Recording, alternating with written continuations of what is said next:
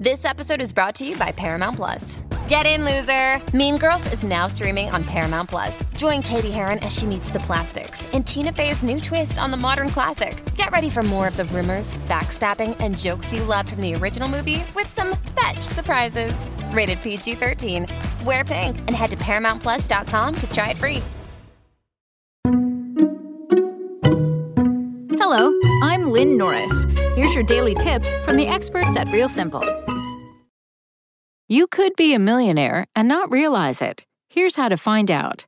By Nafisa Allen. According to Credit Suisse, at the end of 2020, the global number of millionaires expanded by 5.2 million to reach 56.1 million. While this report was encouraging news for the global economy, it also reported that an adult now needs more than $1 million to belong to the global top 1%. Hitting that coveted seven-figure mark has long been the definition of wealth, but rising inflation and job insecurity seem to keep pushing the goalpost further away. As a result, people have gotten equally as creative about defining wealth and what it means to be a millionaire more broadly. Yes, most people who are trying to achieve wealth still want to attain seven figures, but they know that the first million has to lead rather quickly to many more if you're aiming for long-lasting wealth.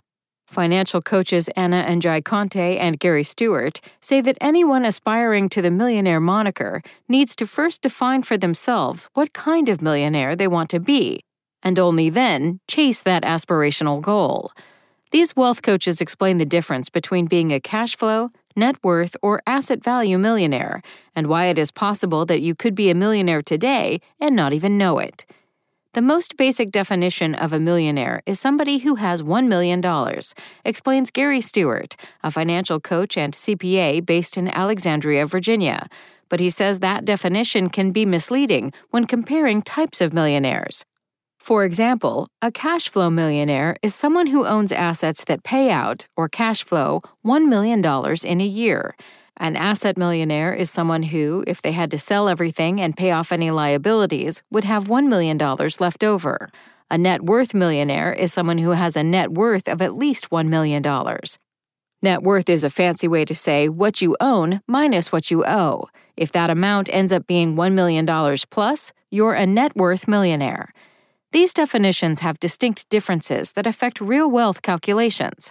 Stewart says net worth millionaires focus most on real wealth, while a cash flow millionaire typically would require a ton of money invested, royalties, profits from a business, or income from real estate. Very few people will become cash flow millionaires because it takes a lot of work to build a business or portfolio of that magnitude, he explains. Instead, most Americans are asset millionaires who own a home that is worth a significant amount of money. Also, they may add retirement and investment accounts together to reach the $1 million threshold. Thus, while it is possible to be a millionaire in all categories, most people would be one kind of millionaire but not another. Asset millionaires are rarely ever cash flow millionaires since their wealth is held in non-liquid assets. Similarly, net worth millionaires may never become asset millionaires. Therefore, it is possible to be a millionaire and not realize it, especially if the value of your home or stocks rise without your even knowing it. Anna Njoku-Conte is a Puerto Rican, Gambian-American entrepreneur who spent nearly a decade working in wealth management, advising ultra-high net worth families how to grow and secure their wealth for generations to come. She says that, similar to reaching a six-figure salary, reaching millionaire status is equally as arbitrary. It's not a benchmark of financial success that truly determines whether someone is doing well or not, she explains. Feeling like a million is enough to live well depends much more on a person's lifestyle and financial goals. N'Jai Conte argues that financial flexibility and liquidity are a huge part of the feeling of financial security. These are two of the most under-discussed topics in personal finance, to everyone's detriment, she notes. Stewart says that people can look like $1 million, but still be one step away from losing it all. To seek lasting wealth, he says that ordinary people should chart a roadmap to obtain $1 million plus in assets and zero debt.